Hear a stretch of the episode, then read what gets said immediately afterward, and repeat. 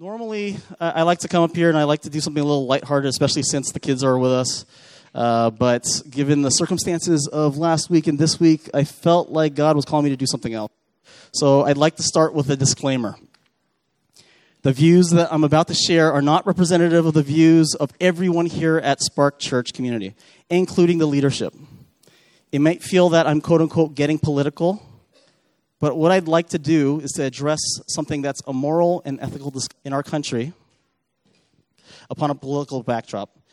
The discussion exists outside of politics as well, and it affects our relationship with God and with each other. And it's within that sphere in mind that I wish to share my thoughts, and I thank you in advance for, for listening to me. Now take a deep breath with me.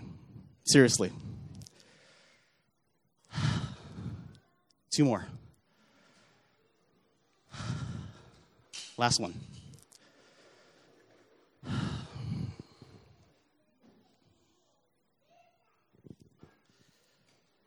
I'm tired.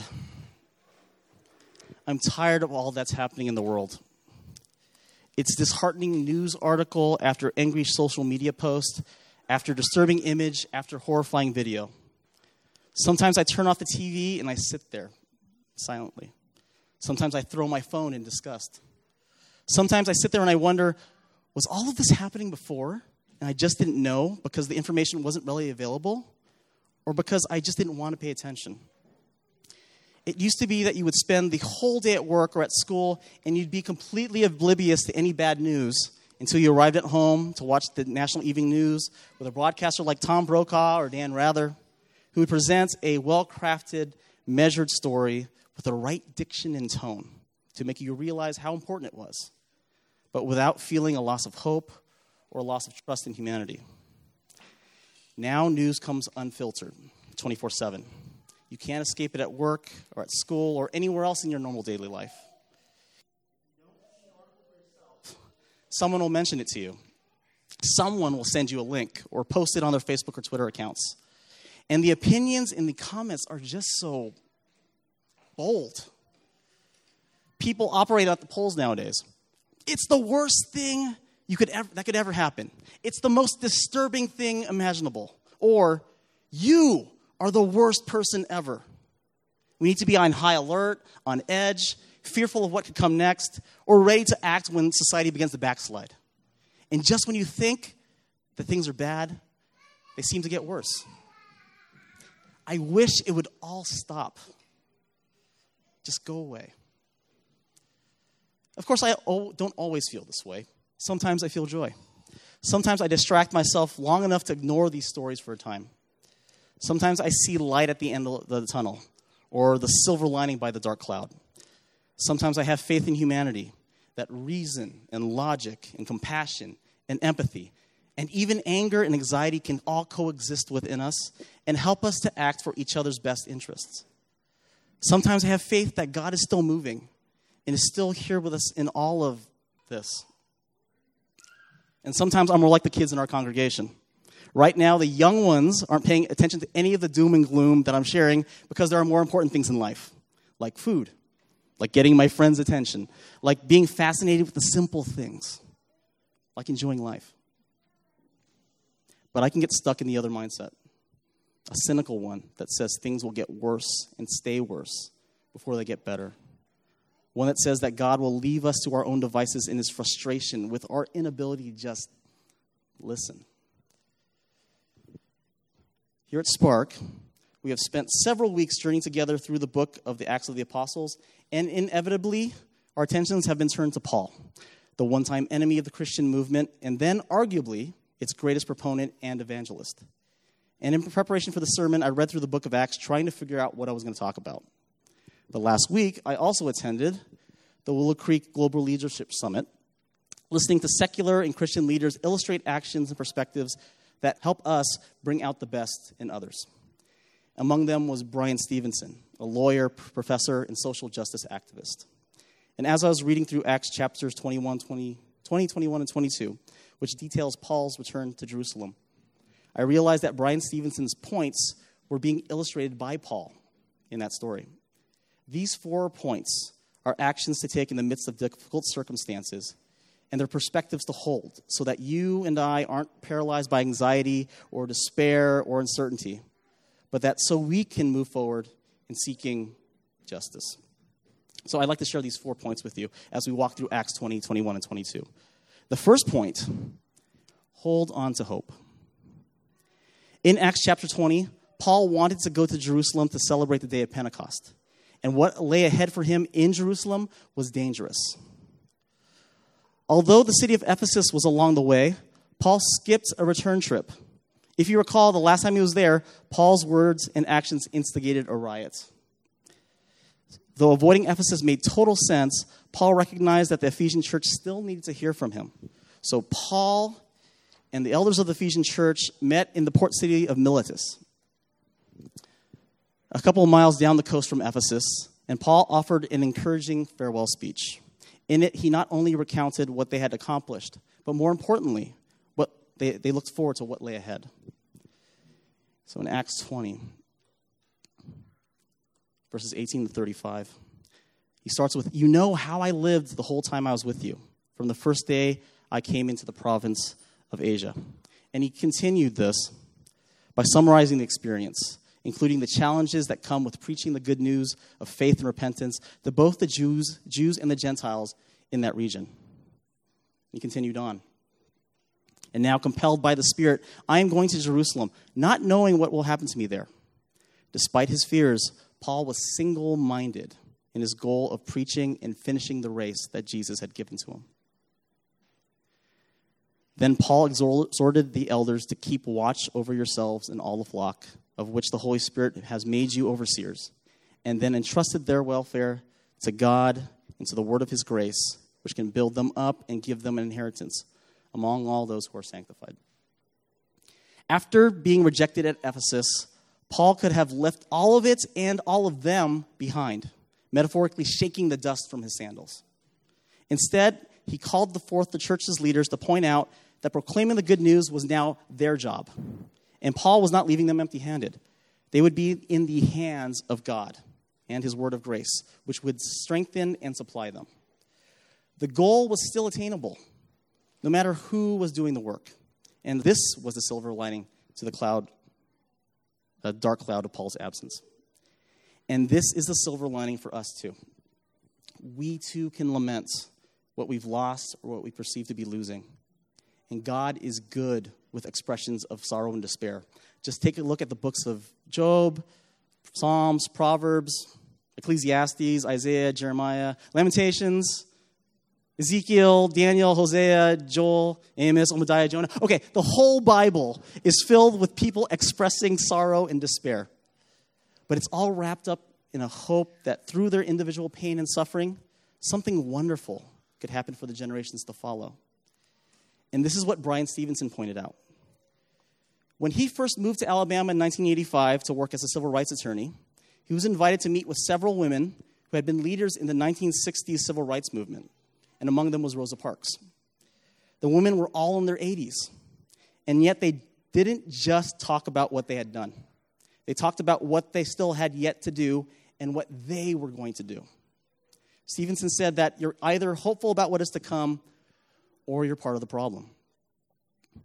The late British politician Tony Benn said, "Every generation must fight the same battles again and again and again. There's no final victory and there's no final defeat. We must never be complacent with the gains of the past generation. We can't just say, well, we won all those rights with the civil rights movement in the sixties. And then now just lament when it seems all of it's being thrown in reverse. Through the struggles we face as a community and as a society, we can join God in creating a world for our children and our children's children that looks more and more like the kingdom of heaven, a kingdom filled with the love, compassion, justice, and knowledge of God and neighbor." Yes, laments, the apparent defeats. They're horrible. They're demoralizing. They're painful. Paul did this too. Yes, take the time to rest, disconnect, and reflect. Paul did this too. And then get up with the hope in your heart that you will remember that as long as God's kingdom is not fully ushered into our world, his work, our work, and our joy and our struggles will continue. The second point, get proximate. In other words, be where the people are. If it's hard to remember, just start singing, I want to be where the people are. When Paul arrived in Jerusalem, Paul was in danger. The news of his work in Greece and Asia Minor had indeed made its way to the city, and people were angry that he was ostensibly turning people away from God. Did the leaders advise Paul to stay out of sight, lay low, and then wait for the right time to take action when there was no immediate threat? No. Acts twenty-one. You see, brother, how many thousands of Jews have believed, and all of them are zealous for the law. They have been informed that you teach all the Jews who live among the Gentiles to turn away from Moses, telling them not to circumcise their children or live according to their customs. What shall we do?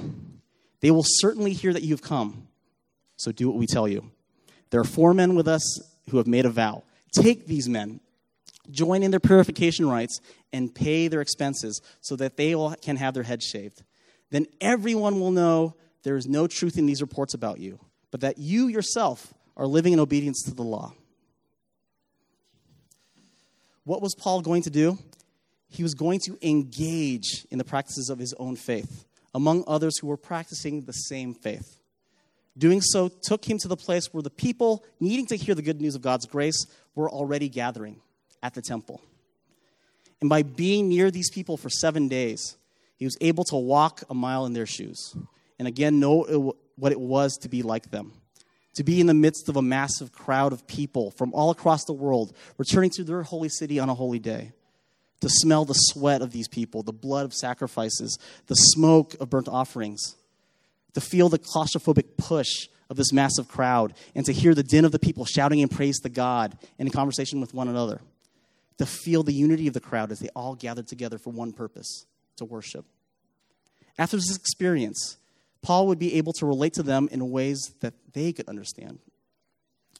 Bryan Stevenson advocates for being in proximity, proximity to those you are trying to serve, to, quote, get closer to the issues we are trying to address and the people we are trying to empower. Most of us are taught to stay away from such problems, Stevenson said, but there is power in proximity. By being with the people we're trying to serve, we'll understand how nuanced their lives really are, and then we'll feel compassion for them. This isn't some just random homeless man. He has a name, he has a life, he has a history, and he has a future. This is not just some run-of-the-mill coworker. She has a name, she has a life, she has a history, and she has a future. Now the question is, where are the people we're trying to serve? It might require a road trip, a boat ride, or a plane flight to be in proximity to them. It might re- require a huge sacrifice of time, talent, and money in order to be among them. However, serving people may not require a long-term mission overseas. They might be all around us right now. We might see them every day on our way to work or at work itself. We might see them in our children's schools, in our grocery stores, at our coffee shops, in our gyms, or on our sidewalks. Physically, we are near them, but their experience may be completely foreign to us. To understand the person serving us behind the counter, or the coworker in the next cubicle, or the neighbor down the street, proximity may require us to engage with them and experience life through their eyes. And that's not easy. The third point, choose to do uncomfortable things. Paul has placed himself among the people he is trying to serve. The problem is, the people he's trying to serve were also among his most hostile critics. Acts twenty-one, when the seven days were nearly over, some Jews from the province of Asia saw Paul at the temple. They stirred up the whole crowd and seized him, shouting, "Fellow Israelites, help us! This is the man who teaches everyone everywhere against our people and our law and this place. And besides, he has brought Greeks into the temple and defiled this holy place." The whole city was aroused, and the people came running from all directions. Seizing Paul, they dragged him from the temple, and immediately the gates were shut. While they were trying to kill him, news reached the commander of the Roman troops that the whole city of Jerusalem was in an uproar. He at once took some officers and soldiers and ran down the road. When the rioters saw the commander and his soldiers, they stopped beating Paul. The commander came up and arrested him and ordered him to be bound in two chains. And then he asked who he was and what he had done. Some in the crowd shouted one thing and some another. At the truth because of the uproar, he ordered that Paul be taken into the barracks. When Paul reached the steps, the mob, violence of the mob was so great that he had to be carried by the soldiers. The crowd that followed him kept shouting, "Get rid of him." By placing himself among the people he was meant to serve, Paul entered the crossfire. He put himself in danger. Now, we may never face life and death situations, but we may have to deal with some painful realizations, such as we too are broken. This is hard to hear, but honestly, there really isn't that much that separates us from our adversaries. It seems insulting to consider that we have much in common with a white supremacist or a murderer or a rapist or a child molester or a human trafficker, or anyone else that we whose behavior we find repugnant.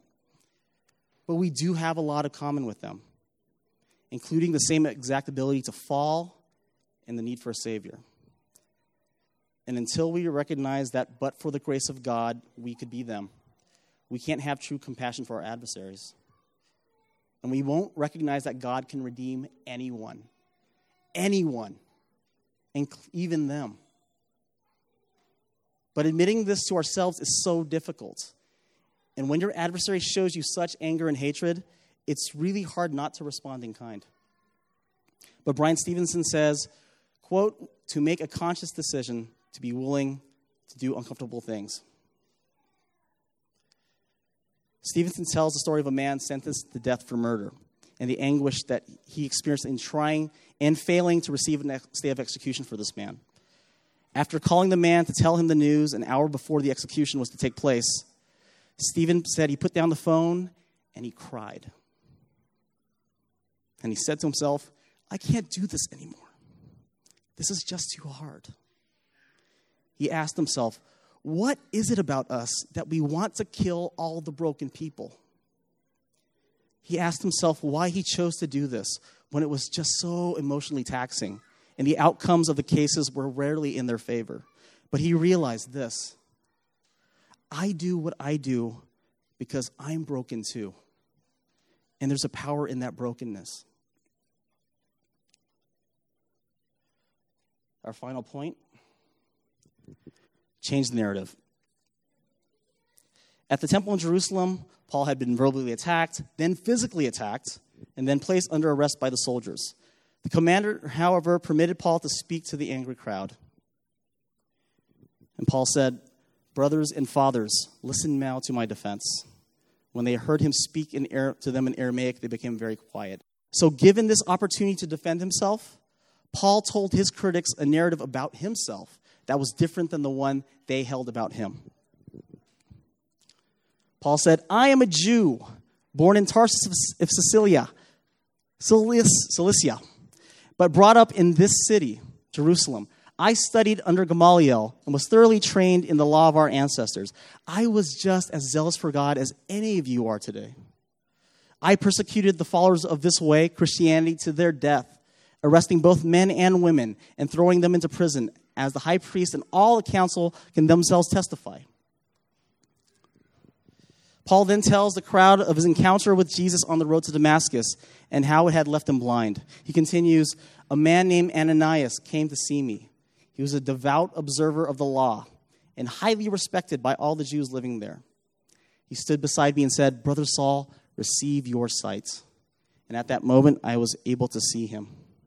And then he said, 'The God of your ancestors has chosen you to know his will and to see the righteous one, and to hear words from his mouth. You will be his witness to all the people of what you have seen and heard. And now, what are you waiting for? Get up, be baptized, and wash your sins away, calling on his name.'" What was Paul's counter-narrative to the stories that were being told about him? "I am one of you. I'm Jewish, raised in the city, trained by a respected rabbi in Jewish law, as committed to serving God as any one of you. And I still am. I was healed by a man who is also one of you. and who said that this path that I am now, it's the one that the God of all of our ancestors, of our forefathers, has chosen for me, and he's chosen for all of us too. I haven't turned against God. I'm still fully committed to him, but he's asking us to follow him in a new way. There are parallels throughout history of people that address their own groups and try to clarify the narratives with them. In eighteen forty-five, there was a man promoting the abolition of slavery. And because of his criticism of pro-slavery Christian leaders, it was believed that this man was against Christianity. In the appendix of his autobiography, the man set about changing the narrative. What I have said respecting and against religion, I mean strictly to apply to the slaveholding religion of this land, and with no possible reference to Christianity proper. For between the Christianity of this land and the Christianity of Christ, I recognize the widest possible difference, so wide that to receive the one as good, pure, and holy is of necessity to reject the other as bad, corrupt, and wicked. To be the friend of the one is of necessity to be the enemy of the other. I love the pure, peaceable, and impartial Christianity of Christ. I therefore hate the corrupt, slaveholding, women-whipping, cradle-plundering, partial, and hypocritical Christianity of this land. I am filled with unutterable loathing when I contemplate the religious pomp and show, together with the horrible inconsistencies which everywhere surround me. We have men-stealers for ministers, women-whippers for missionaries, and cradle-plunderers for church members. The man who wields the blood-clotted cowskin during the week fills the pulpit on Sunday and claims to be a minister of the meek and lowly Jesus. The man who robs me of my earnings at the end of each week meets me as a class leader on Sunday morning to show me the way of life and the path of salvation. He who sells my sister for purposes of prostitution stands forth as the pious advocate of purity.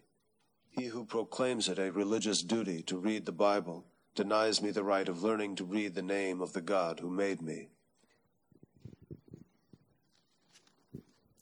I'm glad to say that in the last one hundred seventy years, we've become much better at recognizing such massive hypocrisy within our, our ranks.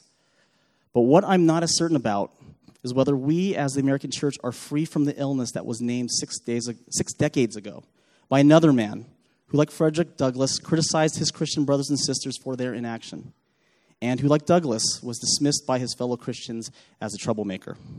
This is an actual audio recording of him.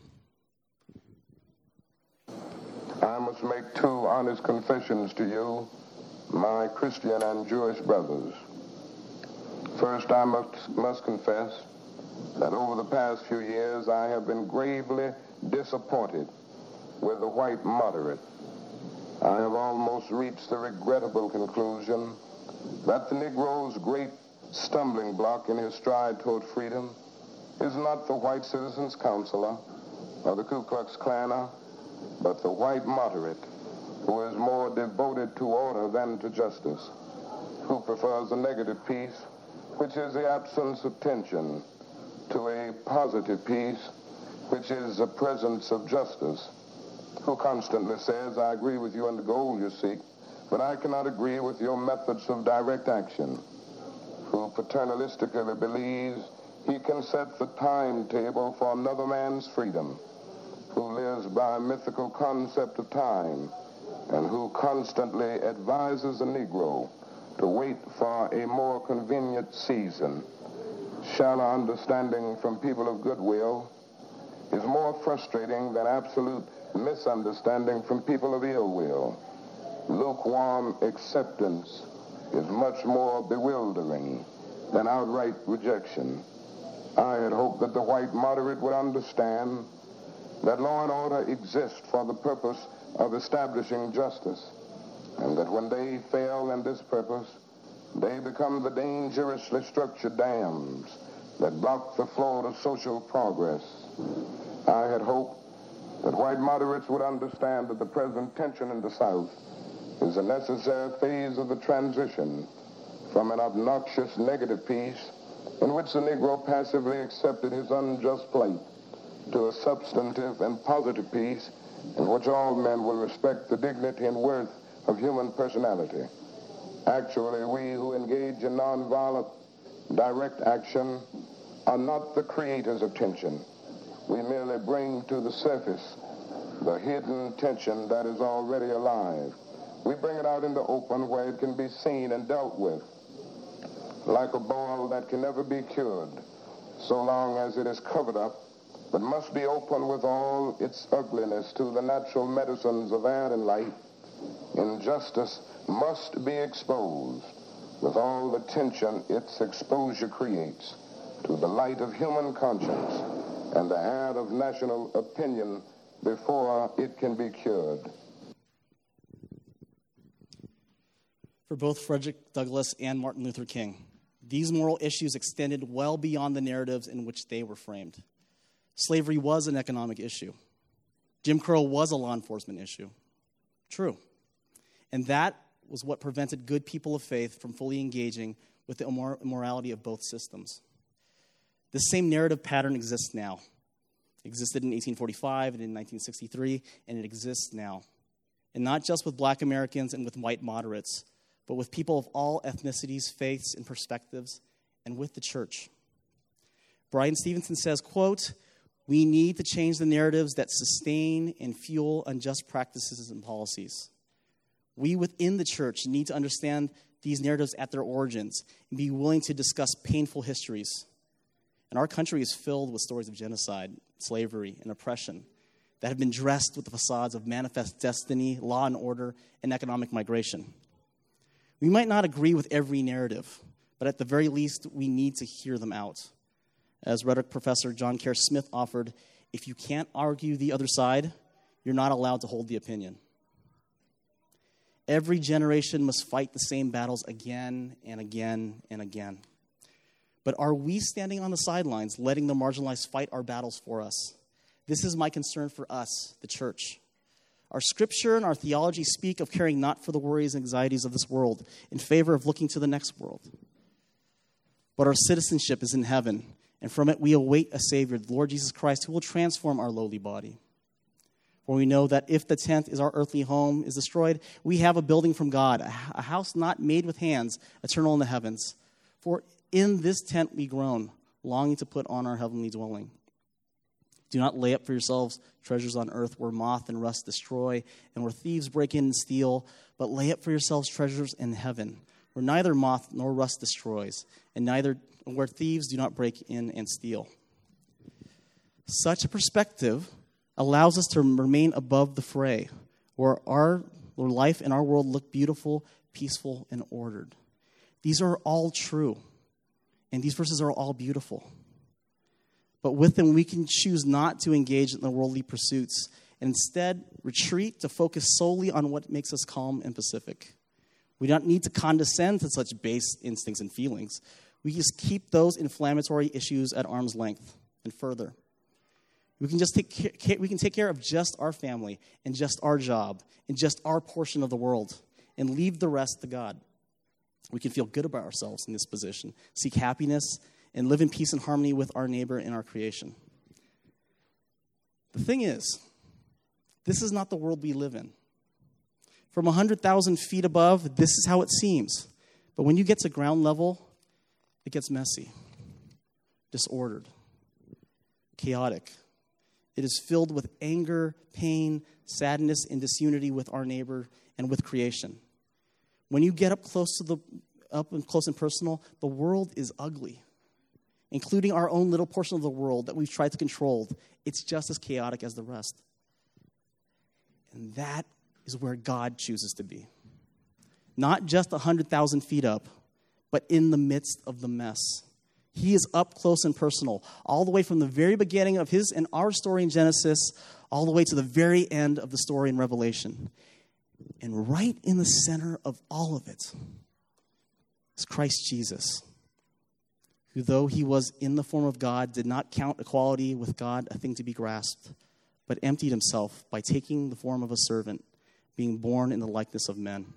And being found in human form, he humbled himself by becoming obedient to the point of death, even death on a cross.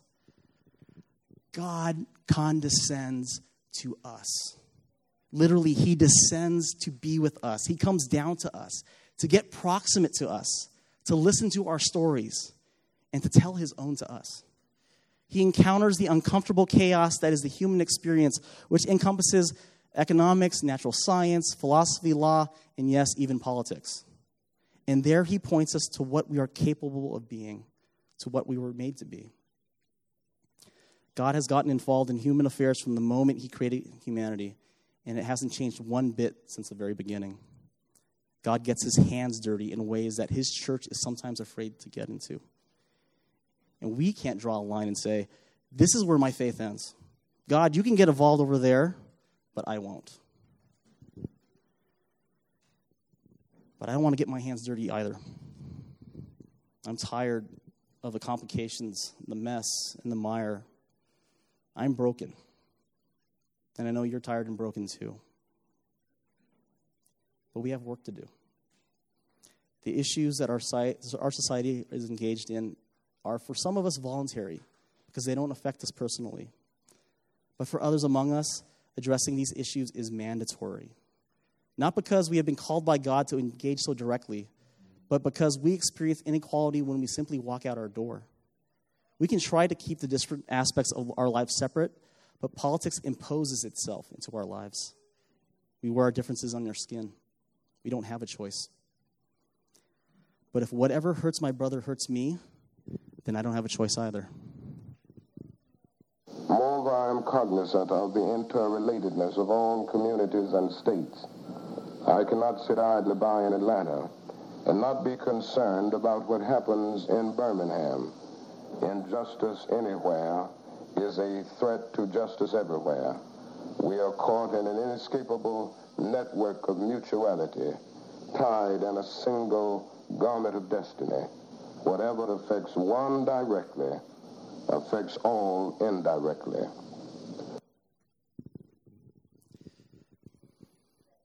Individually and collectively, let's take a deep breath. Seriously, do it with me right now.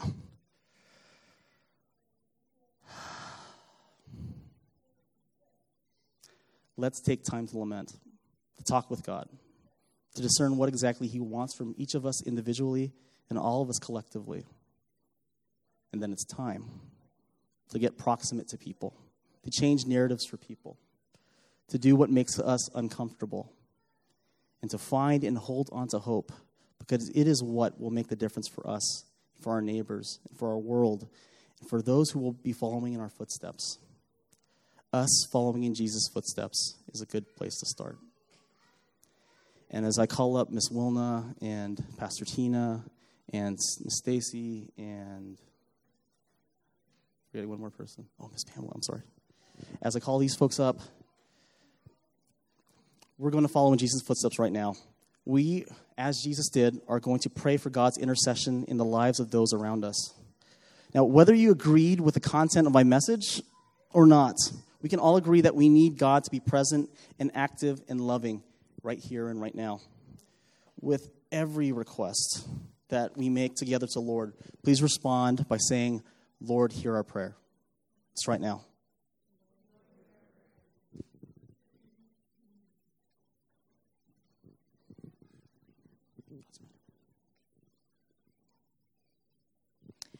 For the courage to truly embrace the suffering of others and to promote reconciliation and healing, we pray to the Lord. That healing may be promoted by those who are bold enough to speak truth to poverty, community unrest, and homelessness, we pray to the Lord.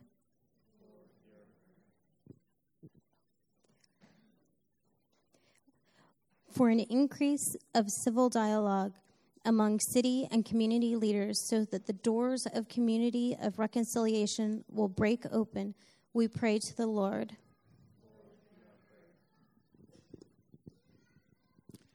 For mercy, reconciliation, and hope for those who live on the edges of society and who do not recognize peace, we pray to the Lord. Lord, hear our prayer. For those who believe that peace and healing in our communities is unattainable, that they may be inspired by the Holy Spirit to change their hearts, we pray to the Lord. Lord, hear our prayer.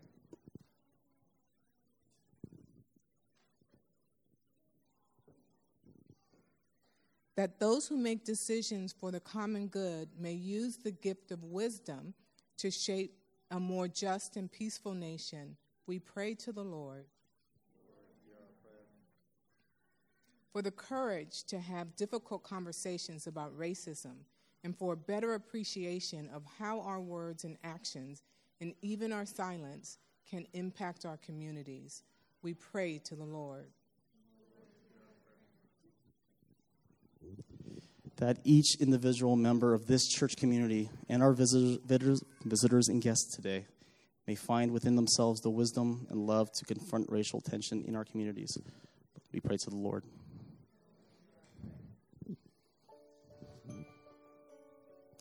May the Lord receive our communal offering of prayer and give us the strength, the wisdom, and the courage to do our part in bringing all this to pass. In the name of the Father, and of the Son, and of the Holy Spirit, we pray. Amen. Yeah, thank you, guys. Lord God, thank you. Thank you, thank you, thank you for all the people gathered here today. Help us to have the conversations we need to have with one another, to be close to one another, to be proximate to one another, to do more than just say, how are you, how are you doing, but actually to know how they are and to be able to interact and intercede and bless them as they, we need to and as they need us to do. Help us to be constantly looking for your work in the world and constantly be asking how you want us to take part in it. And give us courage and give us hope that no matter what we might face as individuals, as a community, as a country, as a world, you can get us through it. Thank you, God. In the name of the Father, and the Son, and the Holy Spirit. Amen.